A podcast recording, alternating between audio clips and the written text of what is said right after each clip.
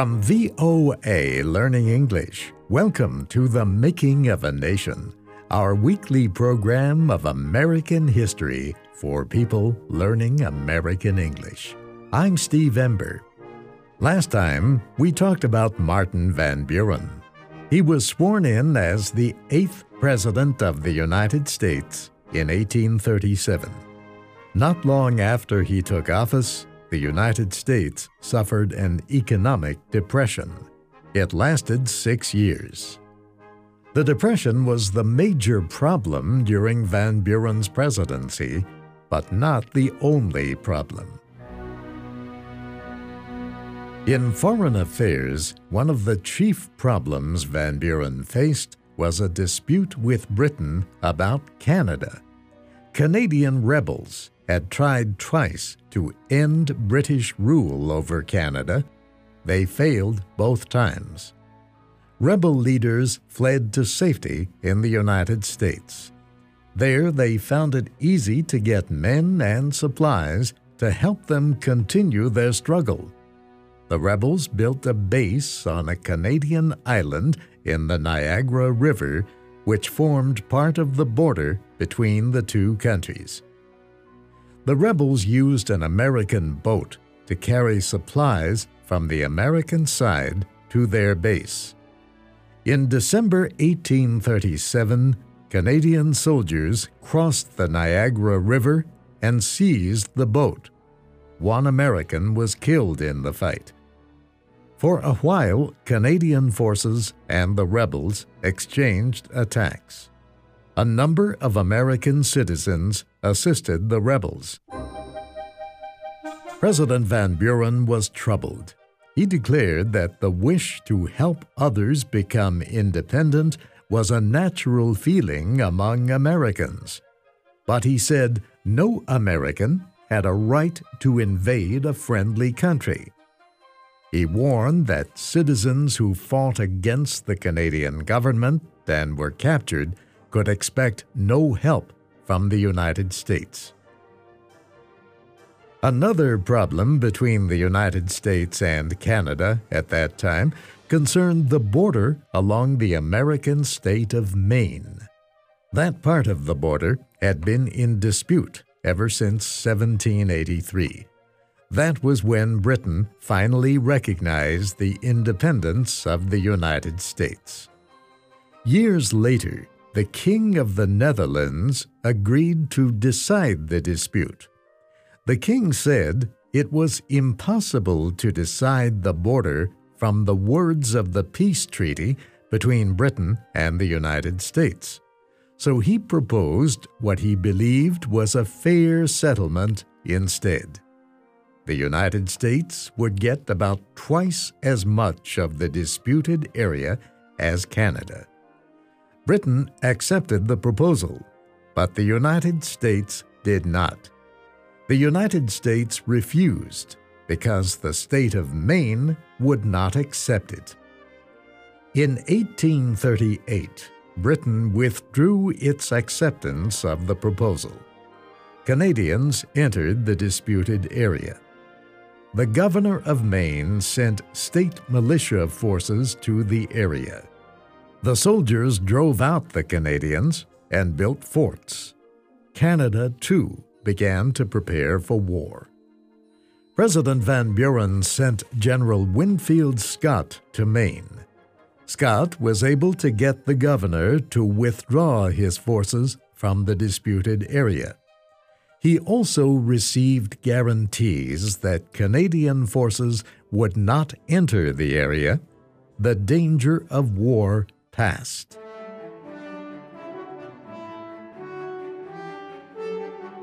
Americans in the border area, however, were angry with President Van Buren. They believed he was weak because he did not want war. The president was losing support not only in the Northeast. People all over the country were suffering because of the Depression. Most people believed Van Buren was responsible for their troubles because he continued the hard money policies of former President Andrew Jackson. Historian Joel Silbey is an expert on Martin Van Buren. He says most historians do not think Van Buren was a strong president. However, Joel Silbey says Van Buren left an important legacy. When it comes to the political system, he was a brilliant innovator. Van Buren organized his political party, the group that came to be known as the Democrats. In the late 18th and early 19th centuries, people who supported independent farmers and states' rights over a central government generally followed Thomas Jefferson. They called themselves Democratic Republicans or Jeffersonian Republicans. Jeffersonian Republicans opposed the Federalist Party. They believed the Federalists wanted a strong national government, a powerful banking system, and a small elite social class. But after Thomas Jefferson died, the Jeffersonian Republicans broke into factions. They divided their support among several candidates during presidential elections and as a result often lost. Joel Silbey says one of the things Van Buren had learned was that above all else, when you have an ideology you want to fight for, you need unity. Van Buren organized political clubs and political leaders in New York that all supported Jefferson's ideas. He brought them together to talk about their political beliefs and choose a single candidate for their party. In the 1828 election, Van Buren had expanded this organization. His insistence on political unity had helped elect Andrew Jackson. And his system of meetings eventually became the national conventions that political parties use today to officially nominate their candidates. Van Buren also helped create the modern political campaign. In the 1820s, he noticed many state constitutions were lifting some of their voting restrictions. As a result, more people were allowed to vote. Historian Joel Silbey says Van Buren wanted to bring these new voters into his political party.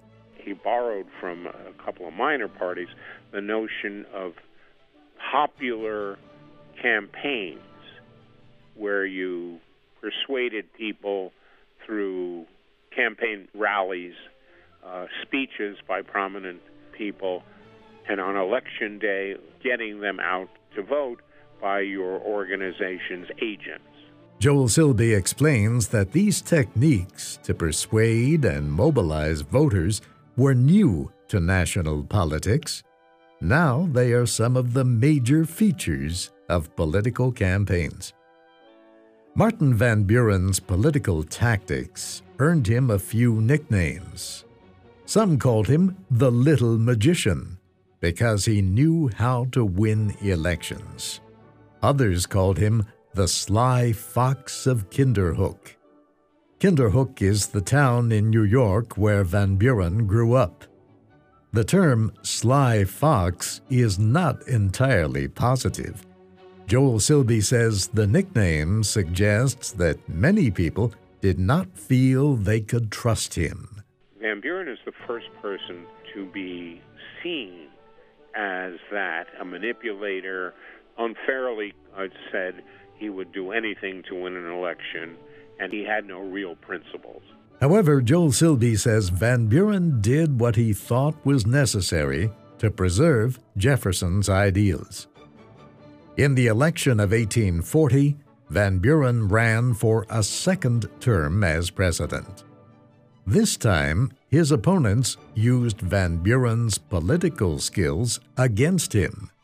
Joel Silbey says the Whigs used popular speeches and rallies to portray Van Buren as a failed president. During his reelection campaign in 1840, crowds of Whigs would chant, Matty Van is a used up man, because he no longer had any power or effect on things. The Whigs also nominated a military hero they believed the people would love. He was General William Henry Harrison. Harrison had led an attack on Indians in the Indiana Territory in 1811. Many people believed that the battle at a place called Tippecanoe was a great victory for Harrison. But Van Buren's party, the Democrats, spoke of the 67 year old Harrison as an old lady. They called him Granny Harrison. One Democratic newspaper said the old man did not really want to be president. It said Harrison would be happier with a $2,000 a year pension, a barrel of hard apple cider to drink, and a log cabin to live in. Hard apple cider was a popular drink among working men, and at that time, a great many farmers still lived in log cabins, houses made of rough logs. The Whigs were the party of bankers and businessmen. They saw a chance to use the Democrats' statement to their own gain. It gave them a way to present themselves as the party of the working man and the small farmer. The statement is right, they cried. The Whig Party is the party of hard cider and log cabins. The Whigs put up log cabins everywhere and offered free hard cider to everyone. They organized huge outdoor meetings for thousands with food and drink for all. They held parades and marched with flags, bands, and pictures of William Henry Harrison. Many campaign songs were written these songs told of Harrison's bravery against the Indians. They told how he loved the hard and simple life of the common man, even though he was really a Virginia aristocrat. The Democrats made their own claims. They said Harrison could not read or write. They said he would not pay people the money he owed them and they charged that Harrison even sold white men into slavery. Said the campaign was a struggle between log cabins and palaces, between hard cider and champagne. The state of Maine held elections in September of 1840. Voters in Maine elected a Whig, Edward Kent, as governor. They gave the state's electoral votes to Harrison, celebrated as the hero of Tippecanoe, and to his vice presidential candidate, John Tyler. The election results produced a new song for the Whigs. And have you heard the news from Maine and what old Maine can do? She went hell bent for Governor Kent, and Tippecanoe and Tyler, too. Hard cider, cider, cider, and log cabins too. It will only help to speed the ball for Tippecanoe and Tyler too, for Tippecanoe and Tyler too, and with them will beat little Van, Van, Van, Van. Oh, he's a used up man, and with them will beat little Van. One by one, the other states voted. The election was close in the popular vote but Harrison received 234 electoral votes compared to only 60 for Van Buren. And so, William Henry Harrison became the ninth President of the United States.